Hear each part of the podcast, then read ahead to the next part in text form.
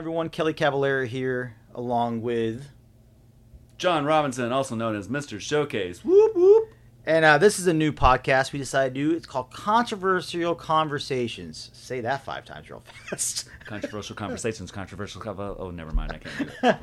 um, we want to do something fun and uh, discuss some topics. Uh, if you follow the Honky Tonk Highway or the John Robinson Show, we both like to touch on stuff that we feel is important to the line dance world that many people are afraid to ask. So we wanted to bring you a series of podcasts with some topics that we feel pretty relevant. And need to be addressed. So, um, we apologize now if uh, anybody does get offended. I don't apologize. That's why I like working with John. Um, so, we decided to go with something very nice for episode one, topic one, and um, it's something we feel that needs to be addressed and needs to be talked about because we don't think it is given enough importance. Is that a word way to put it? And um, that is, uh, what do you expect from instructors? And we want to take two angles of this. What do attendees expect from instructors, and what do event directors expect from an instructor when you're hiring them? And So to be so to be clear, we're talking about when you attend an event like a dance workshop, whether it's a day workshop or a full weekend type event. What are your expectations of the instructors that the event directors are bringing in to entertain you? Right, like you expect them to be up all night dancing till the wee hours of the morning. If it's an event like that that goes till five, six a.m., do you expect them to be bringing their own choreography and not teaching someone else's? You expect them to be there the entire time the event is from start to finish? Stuff like that. We, I, I feel that it's not the same for everybody.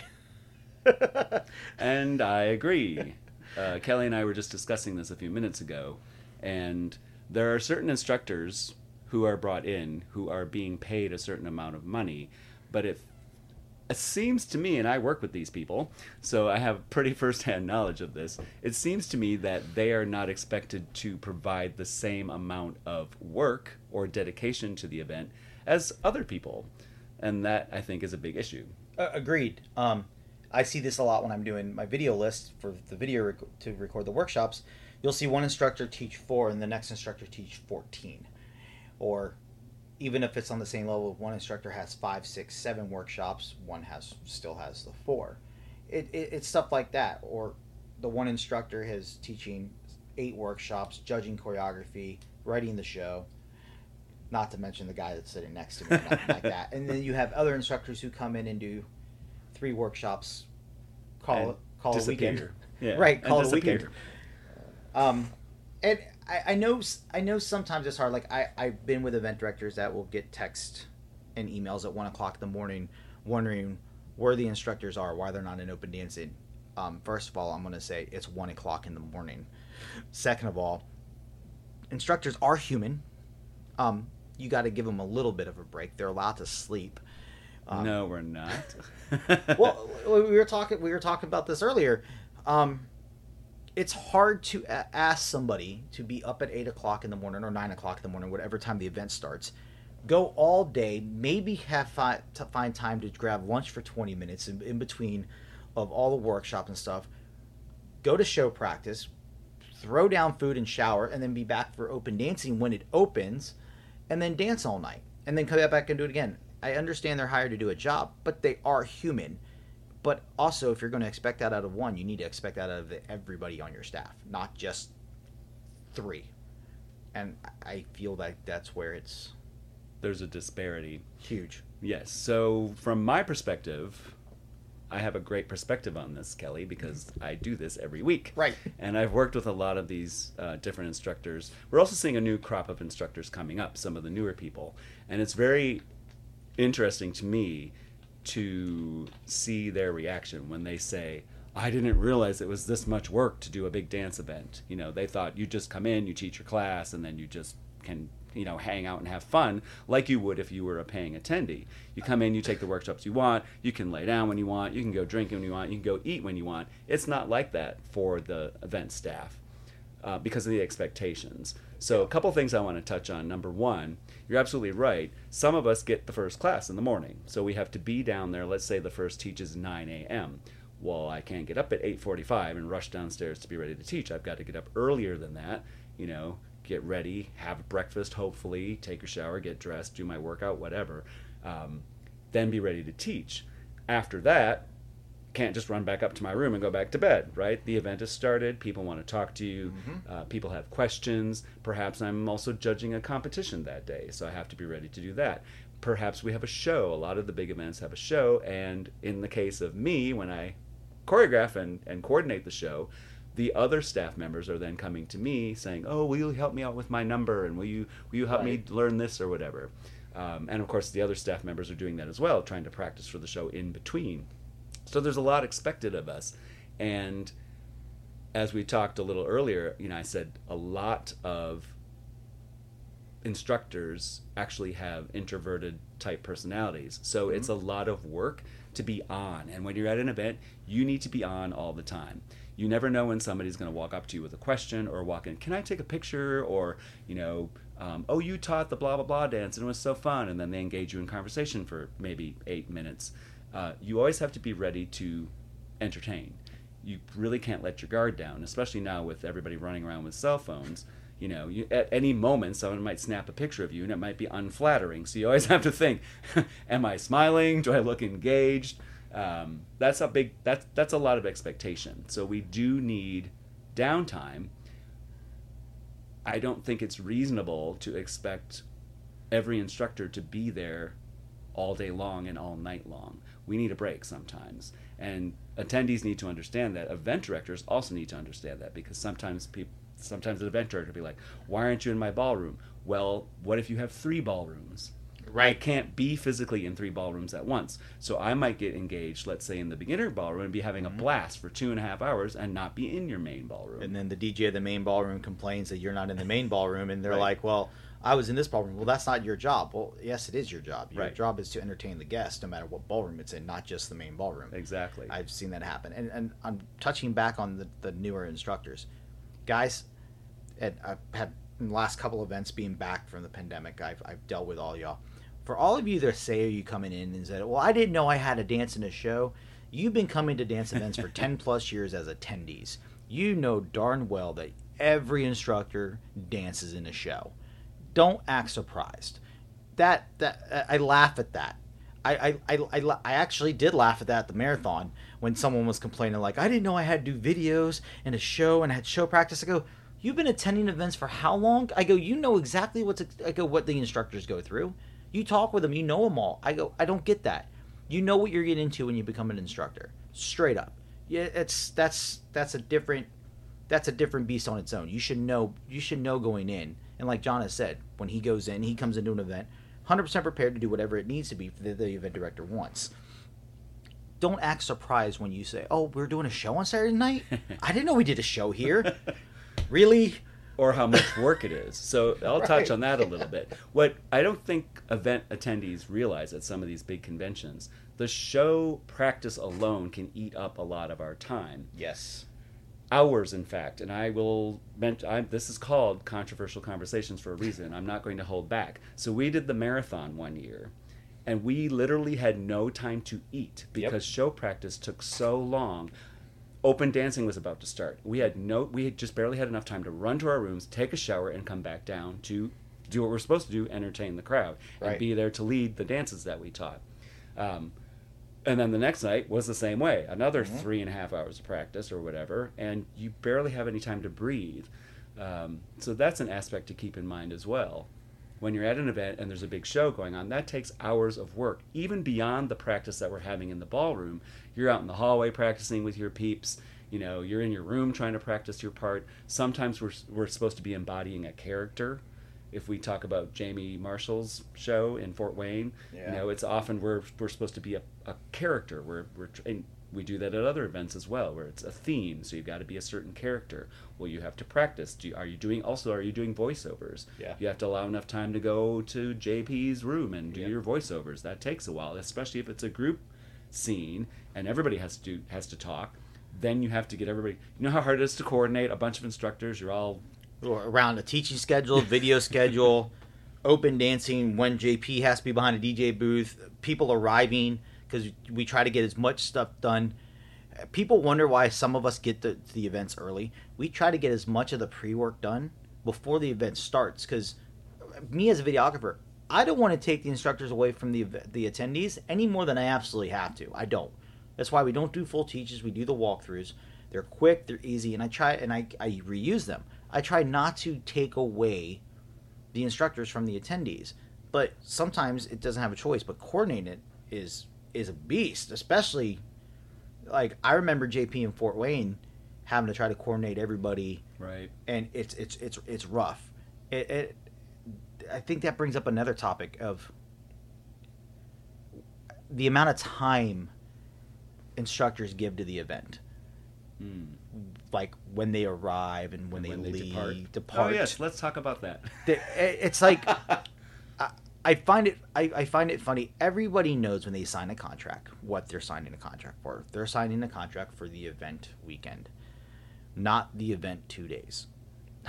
and I, I feel like I feel like some people take advantage of it. I really do. I feel like some people take advantage of, of possibly their status and as a, as an instructor and get away with it and but they expect it out of they they expect just to be given that that that kind of that freedom. So what we're talking about here, to be more specific, is staff members who book their flights before the event is actually finished. Um, I am one of the people, and so people can say, "Oh, well, you drive." Well, also, I might have driven two days to get there, and I have a two-day drive back home. So it would be great if I could leave a little bit earlier uh, rather than later in the day. So that's not really that's not really a valid argument. What we're talking about is somebody who, let's say, doesn't have a full time job and can't seem to get to the event in time to do the demos on Thursday night or Friday night, whenever, whenever, however the event is is doing that. They can't book their flight in a way that they're already there when the event has started, which I think is super important. You should be there when it started or as close to the start as possible. Now we all understand, especially now with the way flights are, that this can be an issue. But if you know you have the time and you know you have to be there by a specific time, book your flight accordingly. Then there are the people that book their flights out at 4 a.m. on Sunday or 6 a.m., whatever the earliest time they can get out, versus staying. If you have a job you need to get back home to, that makes sense. I understand it. But we're talking about those instructors specifically who don't have any reason to rush out to get home. But again, I this is me. If you want to be in this industry and you you're wanting to to be known, it should be important enough for you to take that time off of your day job to take time for the people you signed a contract to work for. Right. I that's just me. If if you're wanting to be in this industry, if you want to take and I'll say this this this way, if you want to take up someone else's spot that is willing to put in the time and willing to put in the effort to only give maybe 40, 50, 60% of the effort in the time, how is that right? How is that fair to them? How is that fair to someone else? That's I get it, we still have to make a living. I get it. Then stay home and make that living. Right. I call it I call it your level of commitment to the event. Um, so what I what the, I host an event. I've hosted many events. What that says to me, if you're going now, if you again, if you have to get home because you have to go to work the next morning, I totally understand. If you do not, then why are you trying to get out of half a day of work? Um, why are you not allowing me to schedule you on Sunday when I know you have no reason to be home by Sunday evening? I call that your level of commitment to the event. When I work an event, I'm there, I'm dedicated to that event from the moment it starts until the moment it ends. If you're going to be an A list instructor, as we call them, then give me A list dedication and commitment to the event. Show me that you're there to work my event full on from start to finish.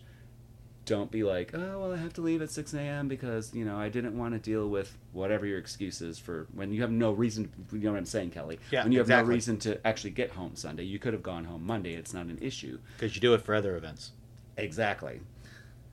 It, it, it bother it. I see this because I'm usually the last person at events on Sunday, and I usually get scheduled to teach the last workshop because event directors know I'll be there to the end. Now, again, you might say, well, you drive, you can stay till the end. That doesn't mean I want to. It doesn't mean I want to be there for, you know, Thursday noon to Sunday 4 p.m. Um, of course, I'll be exhausted too. I'll be tired. Maybe I want to go home early. But my commitment is to the event. While I'm there, I'm going to work that event start to finish, beginning to end. And I feel there are instructors at a certain level who don't give that commitment but yet they would they're also event directors and they might expect that out of you they expect you to work their event start to finish but they come to a workshop and oh i have you know well i want to be home by sunday 2 p.m so i have to have a 6 o'clock flight out how is that okay I, I even see this out of out of up and comers. They automatically think, oh well, the, all these people do it. I can just demand the same thing. No. Prove your worth.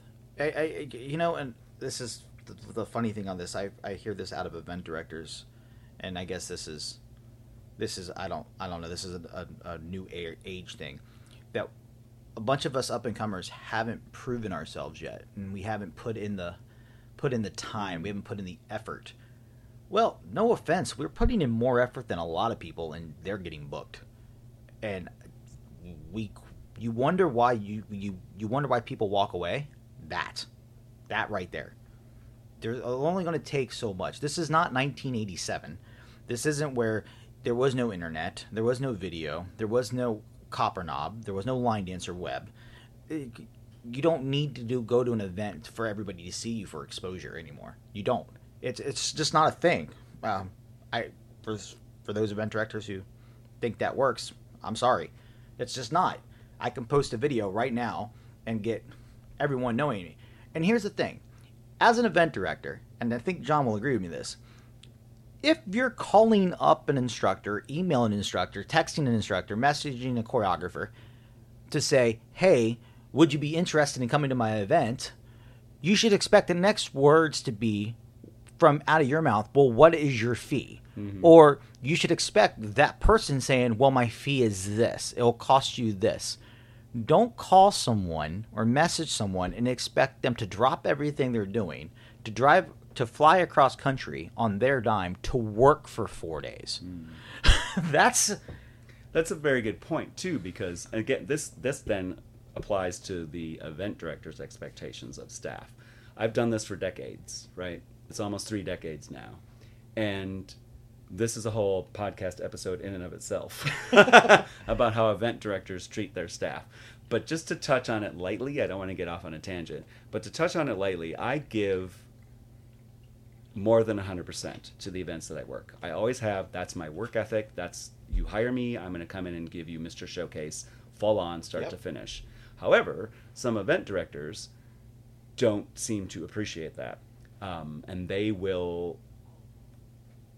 I don't, not sure the right word to use, but they'll try to weasel their way out of certain contractual things like, well, we can't afford you pay you this much, or we can't give you. Okay, I'll be blunt. I'll say it right out. Marathon.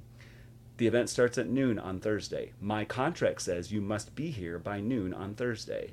For me, that's a 13 hour drive from where I live, which means I have to leave the night before and stop somewhere. So I have an overnight stay plus my, my travel expense to get there. Yet the event doesn't want to give me a room for that earlier night. So I said, I really need to come in Wednesday night. So then I'm there Thursday at noon. I'm ready to work. You can have me teach the first lesson that way. Well, they didn't want to do that.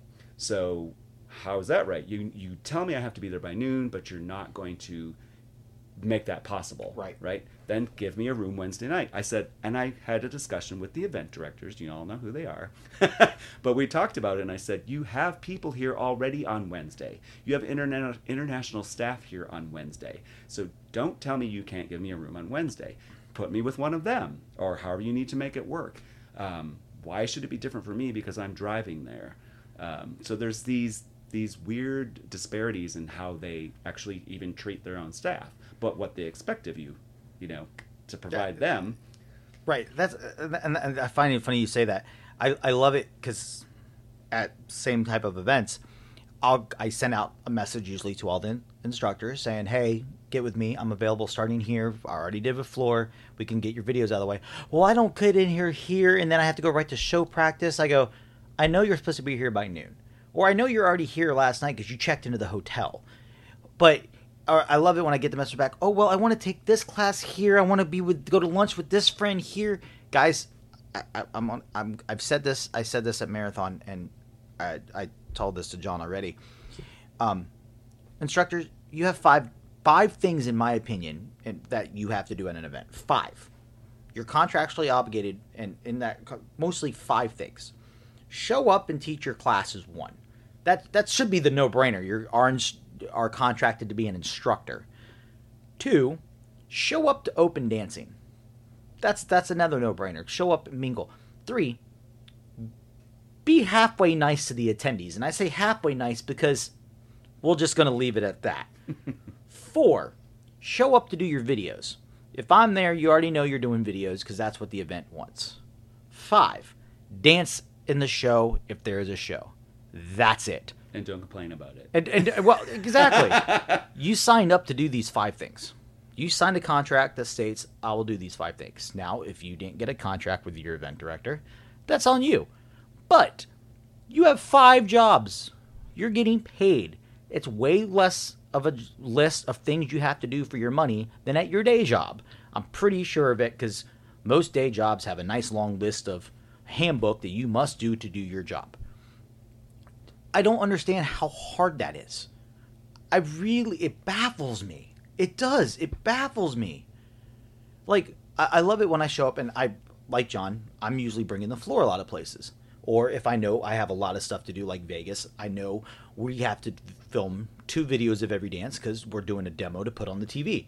I get there early.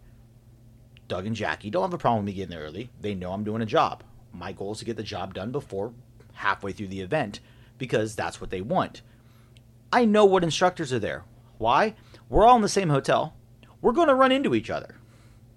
We're going to see each other. We're going to, oh, the first thing every instructor does is check into the room and then go walk the ballrooms and see who's here. It's it's it's it's a common thing. It's that or they go to the bar. Mm-hmm. They know the two places the instructors are going to be: the ballrooms or the bar. Remind me to touch on the bar later.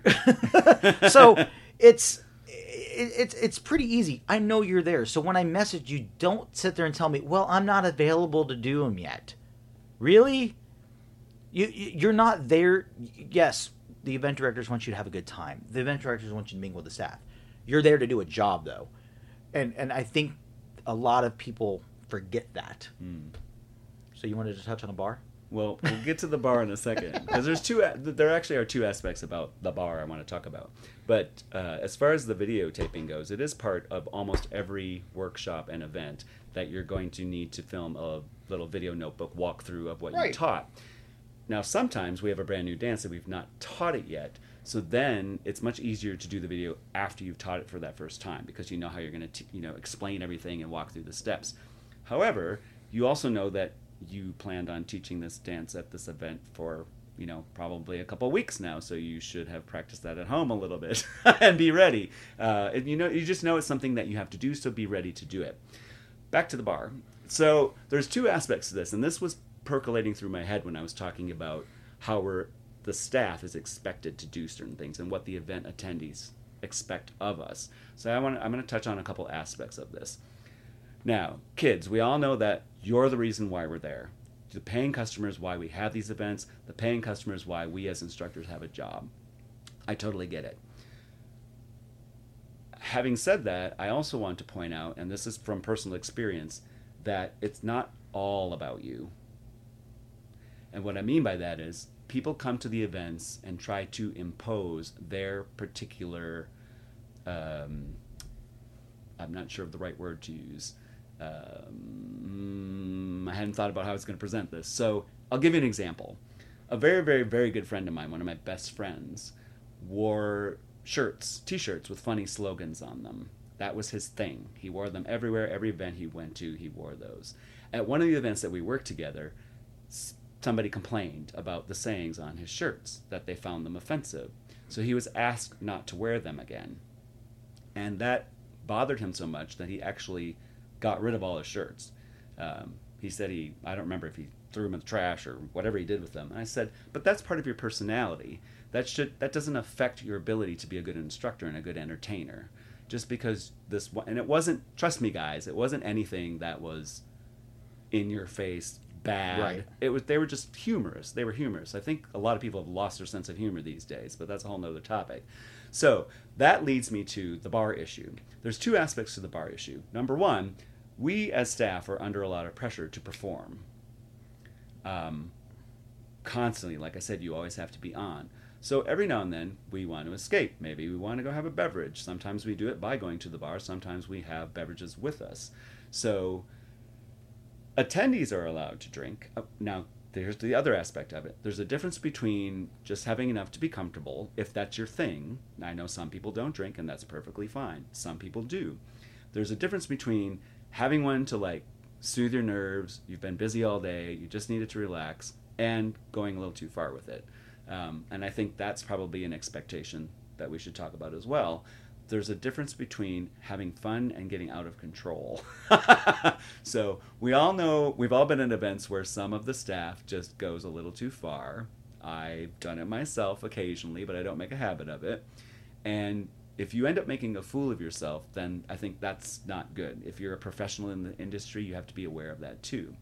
But guys, keep in mind, there's a lot of pressure on us to be on. So it does it does get to the point where sometimes you just need you're like I can't deal with this. You might have a drink or two and maybe have one too many and get a little silly. Uh, so be aware that we are under pressure. I'm not saying this as an excuse.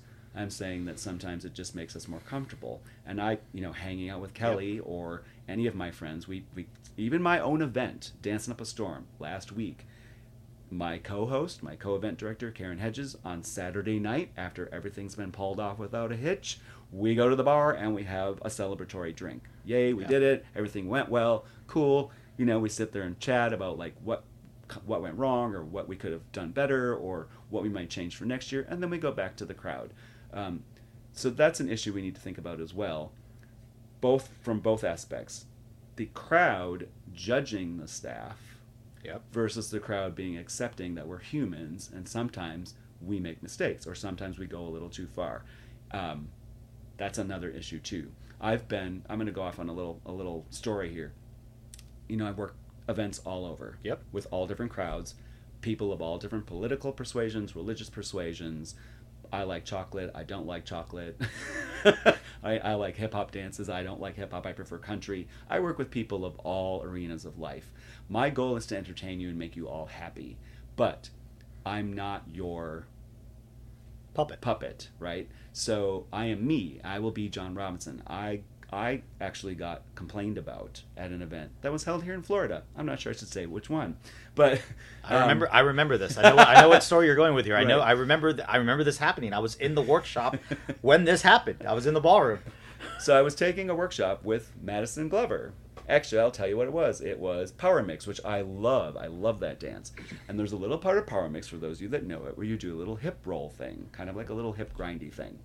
Well, I'm in the back of the room where I usually hang out. Sometimes I go way up front so I can see the instructor. A lot of times I go in the back because I know I can be distracting.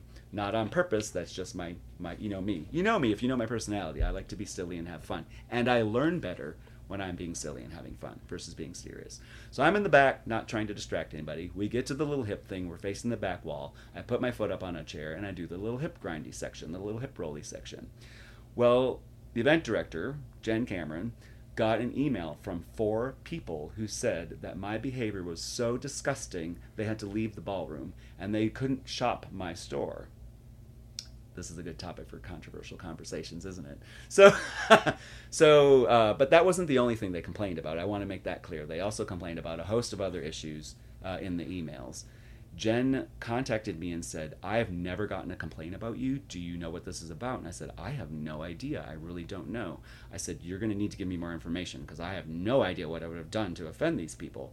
So she, she sent me the, the email, blocked out the people's names, so I don't know who made the complaint, but I know what they wrote. And basically, they said, you know, my actions in the back of the room were obscene and offensive, and they had to leave.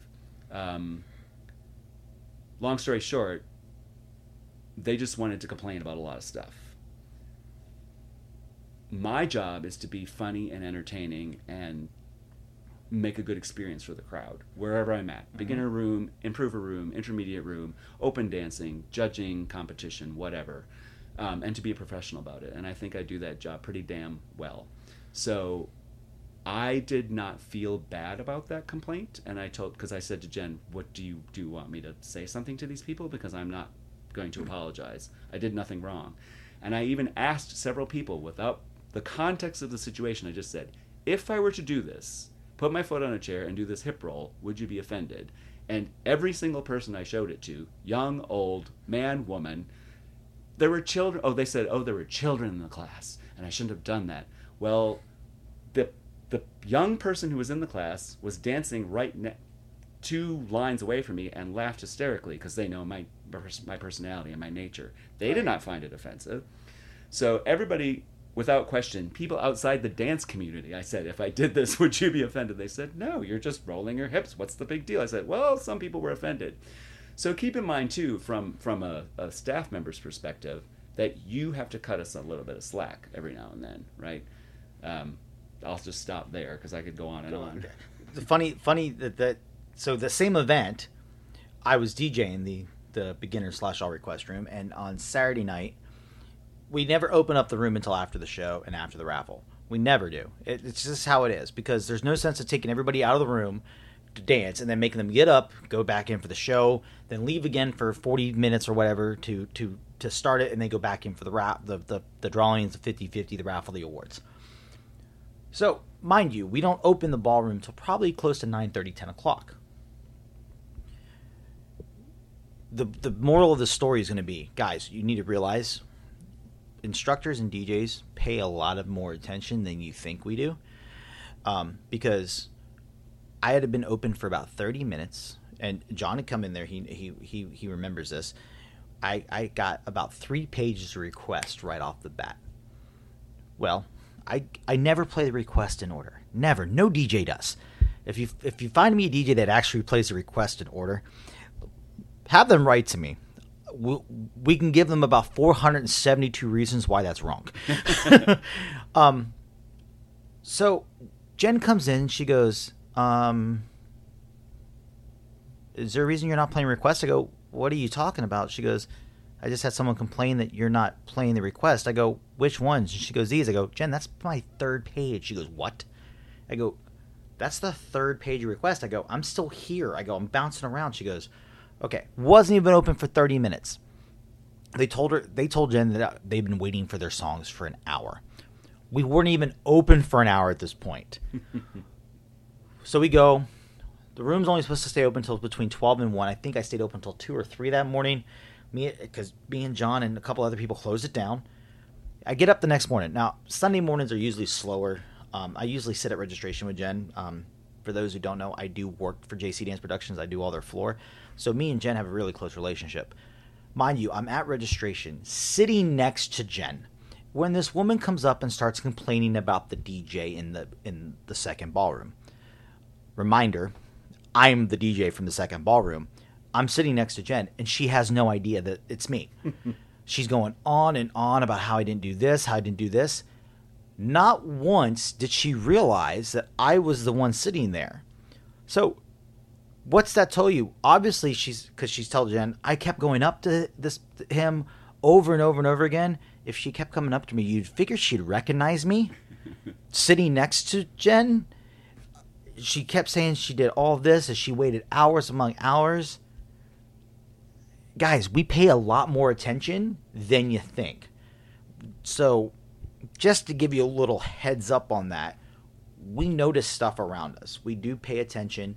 We're just not we're just not like John says puppets on a string. We do do actually know what we're doing. What we're doing. scary scary thought. And again, not just instructors and this is I guess this is the thing I we should have said it says, "What do you expect out of your instructors?" We kind of should have did this as DJs too, because mm. uh, I that feel could that could probably be a whole nother episode. We'll, we'll scratch on that, but just a little side note: we don't get to leave. We don't get to walk. I go. The DJs are stuck there at night. We might play a five minute song for a dance to have a bathroom break, but we're usually stuck there. So cut cut them a little slack too. Right. Realize that the DJs are trying to keep the floor full.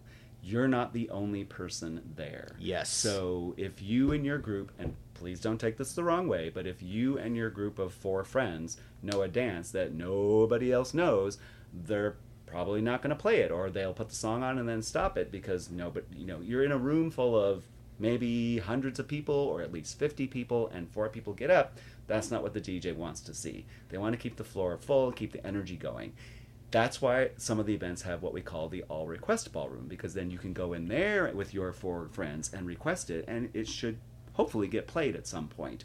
Um, but be aware that probably won't happen in the main ballroom and i've heard from many event attendees well they never played my song and i and i've said to them how many people know that dance? Well it's just one we do at, at our class at home. How many people here would know it? I don't know. At least my friend and I know it. I'm like, that's two people mm. out of the 180 people in the ballroom right now. They're not going to play it in the main ballroom for you. I'm sorry. That's just not going to happen. Be aware of that, you know, it's about you, but it's not all about you. There are other customers as well. The DJ's job is to try to keep everybody happy, and that's really tricky to do, especially when you have people coming from all over the world right. who might not know all the same dances, and you're trying to appeal to the masses. So yes, cut them a little slack as well. Know that this is true like at a bar too. I used to work for a country bar. I'll just go off on a tangent here for a quick second. But I remember this one lady. This is actually a very humorous story to me. She came up and she said, "Oh, I really want to I want to hear blah blah blah." And I said, "Great. I can't play it right now because we're in a series of couples dances right now. We do two-step waltz, swing, and then we'll come back and do line dances when I get back to the line dance uh, section. I'll be glad to play that for you." As soon as the song finished, I actually played it.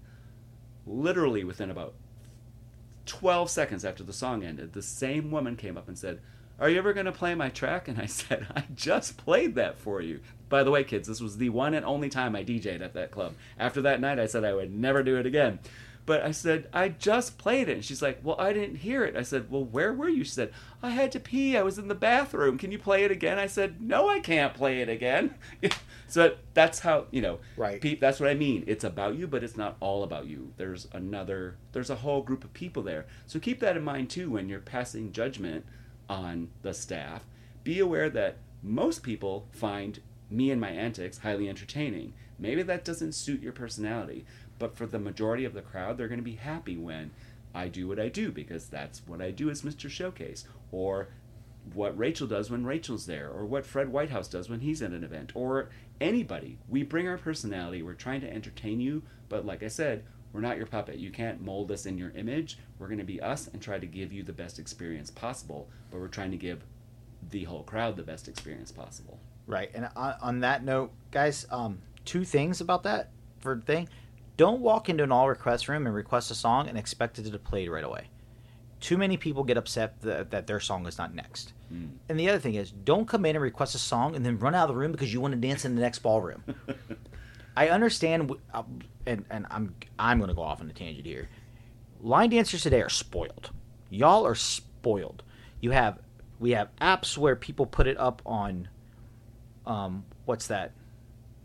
What's the oh the DJ feed, DJ oh, feed, oh, yeah, DJ yeah. feed, or we have the screens in the ballrooms, so you know what's coming up. You don't have to be in there. You can turn around and go, "Oh, I got five songs before this," but then you get upset when that DJ switches that order around because it it has happened. You know, you're going to miss a dance. You're not going to get to dance every dance you want in one night. It's not going to happen. It just is not. That doesn't make the person a bad DJ. And a little secret, you're not going to die because you didn't get to do that dance. It'll happen again somewhere. I, I, see so many people that have, have complained and said, oh, the DJ's horrible because they didn't get to do the one dance they wanted to at night. It, it's going to happen. They're not there just to cater to you.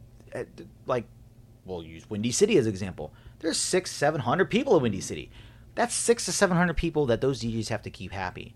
Now, at night, there's three ballrooms. There's the beginning room at first that closes down early. Then there's uh, Jill's room, which is pretty much all request, and then there's JP in the main ballroom. Guess what? I'm pretty sure between the three, if you really wanted to get a dance done, and if you were patient and stayed in one room and not just roomed hopped and roomed hopped and roomed hop, you'd hear the song. It's gonna happen. Just it, it's that easy. But the problem is everyone gets too patient nowadays, and they go, they want to leave, they want to go talk to this person, and then they go, oh, well, I never got to do this dance. Guess what? If you stayed in the ballroom, you'd have known it was going to get played, you'd have heard it, and you'd got to dance it. Choices. That doesn't make them a bad DJ. It really doesn't. Just FYI. Right. Good point. So, once this podcast is posted, you know, give us some feedback and let us know. Really, we want to know what do you expect when you attend an event? What, Yes. What do you expect out of the instructors and the staff, the DJ? What do you expect out of the event director? Oh, that's a whole nother topic. Like, That's what yeah. about event directors who are not at their events? They just go off to, I'm not going to say, but they actually leave the event and go do something somewhere else while their event is happening in real time. Is that okay? I mean, do they have a good system in place that they can trust their, their volunteers to take care of everything? Is that a cool thing? I would not run off and leave my event while I was in the middle of hosting a weekend, but maybe that's just me and my work ethic.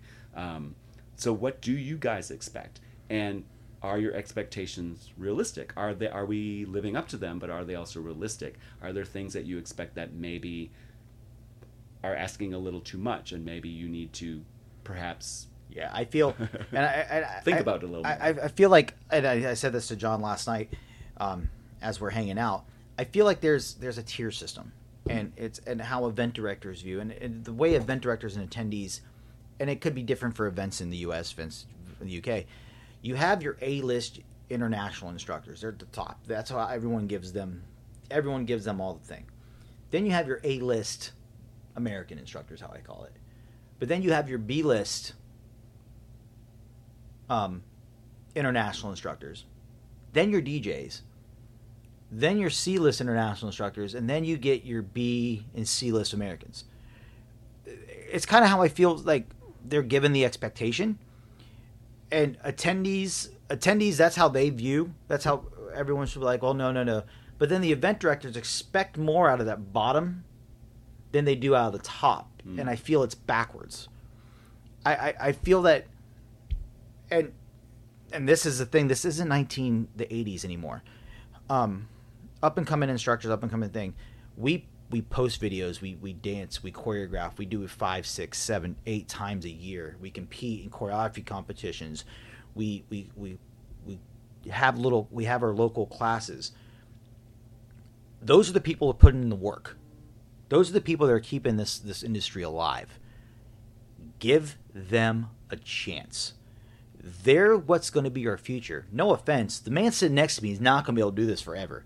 He'll admit it, but he'll he'll admit. it. And we said that. Look at let's look at all the thing. Max Perry's retired. Kathy Hunyadi retired. Rachel took a huge step back when now that she's had the babies. Guyton retired. How often are like some of these people like Scott's not going to be around forever. Niels isn't going to be around forever. All Right. Maggie's not going to be around forever. It's it's it's that you got to have. If we don't have someone to replace them, I've, I've said this on my on on my line dance radio show, the Honky Tonk Highway. If we're not training and and and getting the up and comers into the game, they're not going to be prepared to take over the reins. They're not going to be able to take over that starting position. It's just it's just that's that simple. I want to touch on that a little bit, Kelly. Um, burnout, right? I've been doing this for almost three decades, and I still love it. I love teaching, but the traveling is getting more and more exhausting to just go from event to event to event. Um, and you ha- you guys out there need to realize too like like i said earlier it's a lot of drain on those of us who are, who are preventing we're we're entertainers we're entertaining you um, trying to, to to bring you a good wonderful satisfying experience. When you have to do that every now not everybody does it every week. I do it almost every week. Before the whole pandemic lockdown thing happened i was on the road about 46 weekends out of 52 a year. That's a lot. Um, and even the instructors who aren't on the road that much as much as that all the traveling is exhausting. That's just as exhausting as being at the event giving of ourselves mentally and physically to you guys to make sure you have a great time. So we're going to talk a little bit about burnout. Some of the instructors you know they're we're just tired. We're tired of running around and and and now especially it's everything seems to be every event you go to you have to have a brand new dance. You have to bring something new because everybody's already learned. If you good lord i could post something this morning and by this afternoon there'll be 16 videos walk through. You know, especially if my name is Fred or Shane or whoever, there's going to be a whole bunch of videos posted. So now, oh, that dance is old. It's not old. It just came out, but there's this expectation that you're going to bring something new and fresh and exciting every single damn time. And that gets exhausting. You know, dances aren't staying around as long as they should either. So I distinctly remember having this conversation with Fred Whitehouse. He came over, taught a really cool dance. I think it was when um, Tampa was still happening before it became not Tampa. Mm-hmm. so the Tampa Bay Line Dance, Line Classic. Classic yep. Yeah. He taught this amazing dancer. It was so cool. It was like the best dance I'd seen all year. I wanted to learn it. Took the class, Next time he came over to teach at an event, he didn't teach it. And no one had taught it here in the States. Nope. So I said, Fred, why did you not teach this dance? He goes, That's old. I said, It's only from three months ago. Well, that's old. I said, But no one's doing it here. You need to, there needs to be repetition. And I see this because I travel all over the US of A and the world, but specifically here in the United States, not everybody learns that dance right away when it comes out. So I tour dances for an entire year right? But we're under that pressure of always having new stuff and whatever the hottest new, you have to have a new thing, and it's got to be the coolest dance ever, or no one's going to come to your class. You know what I'm saying? Yep. So there's that pressure as well, which I think can get, and I know because I speak to some of the other my fellow instructors, my fellow staff members, and they've commented about how there's just so much pressure to have new stuff all the time. And people now expect you to do things online. It's now an expectation. You've got to have a walkthrough video or a teach video or a demo video, like for every damn thing that you do. Well, some of us don't have that capability or we don't have the time to, to do that but it's the expectation. So you're putting a lot of expectations on us. Realize we're human beings and we need time to decompress. We need time, otherwise, we're going to get burned out quicker than we should. And I'm talking about people that you know on the circuit that have been, you know, big names that are traveling around. It's it's exhausting. So we do need to encourage the younger ones, the newer ones, to come up through the ranks. But be aware, people are going to have a lot of expectations of you as you do this, and you're going to have to find out how to handle those and cope with them and stay sane. yeah, but so on that, I, I like I, I, use this as a Scott Blevins method. Because Scott and I have talked about this before. He usually, at most, choreographs five dances a year. Usually it's right at four, and he releases them usually at the same time, right around that marath- at his event marathon. Every now and again, he'll save the fourth one for like Vegas near the end of the year. Um, and he still gets booked week in and week out. He right. teaches the same dance. Like I'll be the first to say this: I've done, I've been at every event in the U.S. except for one that has happened since the pandemic. I've been at the Classic. I've been at Heart of Texas. I've been at Myrtle Beach. I've been at the Marathon. I've been at Fitz. I've been at Dancing Up a Storm. The only one I have not been at is Pikes Peak.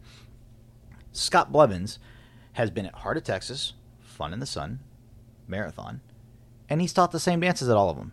Has anybody complained? No. Is he still getting booked? Yes. Right. Is the event director bugging them to release new ones? no. Right. Think about that, guys. Um, and on that expectation, for you up and comers, and I, and I had to learn this myself because I competed and I was writing and releasing new dances for competition. The last year I competed, I slowed down. I did less. I only did one or two here, one or two here, one or two here, and I changed the way I did things it's okay not to have a new dance every week. It really is.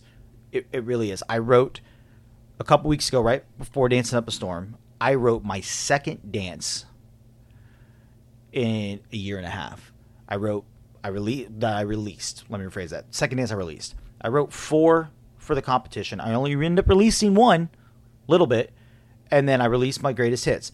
That's the first two dances I released since before the pandemic besides the one I dance did with Daniel Daniel Trepat.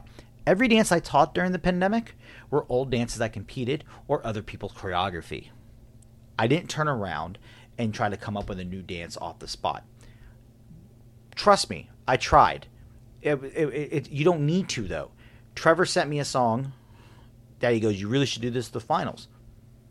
I've played it, played it, played it. Everything I put on, I didn't run. run you shouldn't rush it. No offense, guys. Stop rushing it. That's my first thing. Um, but you don't have to have a new dance every time you show up. Right. Competition is different, and that's a different topic, and that's to be a different day, and that's a different beast. well, well, trust me, You're going to hear all about that topic soon enough. But for all you up and comers, take some notes from some of these instructors. You don't need, and, and you don't need to release 800 dances. And two, no offense, teach a classic. Let's prove you can actually be an instructor. I want to actually pop in and say something because this thought popped in my brain as you were talking, Kelly. Um, as an event instructor who travels all over, I have expectations of the attendees. um, what I would like to see most of all is stop learning so many damn dances and learn how to do them well. I'm serious. I see people who look like they're going to hurt themselves because they're not they're, it's, it's all about learn the next hottest thing. Learn the 24 new dances that came out monday. Um, why why why? I get it if you're excited as you know it's a choreography you love and maybe you love the song um, but it just feels like and i know not everybody does this. I understand that. But i would like to see you guys learn how to dance better. Um, the only reason I'm where I'm at now is because I continually try to perfect my craft. I'm talking about teaching, dancing, just as a human being, trying to get better constantly. That's why I'm considered Mr. Showcase on the dance scene. I wasn't always Mr. Showcase. I didn't start off this way. I started off dancing at a country bar and had to learn how to move my body properly and learn proper foot positions and, and how to to create better flow and all that kind of how to choreograph properly. I didn't know that. It was, you know, I, and most of what I've learned has been trial by error because I didn't really have access to that kind of coaching or instruction person to person. I had to learn it myself. What I would like to see the attendees do is actually take that a little more seriously and learn how to dance better rather than learning expecting to learn and learning 78 new dances every weekend, every event they go to, right? So I have expectations expectations of you as well. Um, Agreed. Learn it, to me dance i dance is my life. It's been my life for almost 30 years my full-time focus. That's all i do. Mm-hmm. Um, i do other things now too. You know my jewelry making stuff started the john robinson show things like that. But i take dance seriously because i enjoy it. I don't know if that makes sense. I have fun with it but i also take it seriously. It's it brings a lot of joy to my life because i know Yeah. i'm bringing a lot of joy to other people. It would bring more joy to me if i see you guys taking it seriously enough as well to learn how to move your bodies right so that it's not so much work for you. Of course, it's great to learn 16 new dances, you know, one every hour when you go to a big dance weekend. But then when you go home, you know, what have you actually gained from that? What are you benefiting from it? Just learning all these steps that then you just walk through without feeling them and, and doing them well. I don't know. That's a whole nother topic, I guess. Right. Like we said, guys, we're going to be doing lots of these. We're going to do uh, many topics. We'll release them periodically. But send us both messages, topics you want us to talk about. We'll we'll pretty much talk about anything. The two of us will pretty much talk about anything. if you've ever listened to any of one of my honky tonk highways, either the talk shows or on Line Dancer Radio, you know I have no problem with asking the hard questions. And if anybody's ever been in a conversation at an event with me and John at the bar or late night or on on Sunday after pickup after we're done breaking down, you you pretty much know me and John have no problems. We're both passionate. We both want to see this dance this line dance community thrive, Thrive. and and keep going and and evolve into what the, what it can be and, and keep going. And I think that's why we wanted to start this. We want we want to see the hard questions get asked, and it might cause some things to get changed for the better. Hopefully, and hopefully I won't be fired from some of the events I work. So, but thank you guys for listening to episode one. Um, stay tuned. We'll come more episodes. Like I said, send us a message. We'll get on so many different topics you want to hear. And until next time, I'm Kelly Cavallero. and I'm John Robinson, Mr. Showcase. See ya.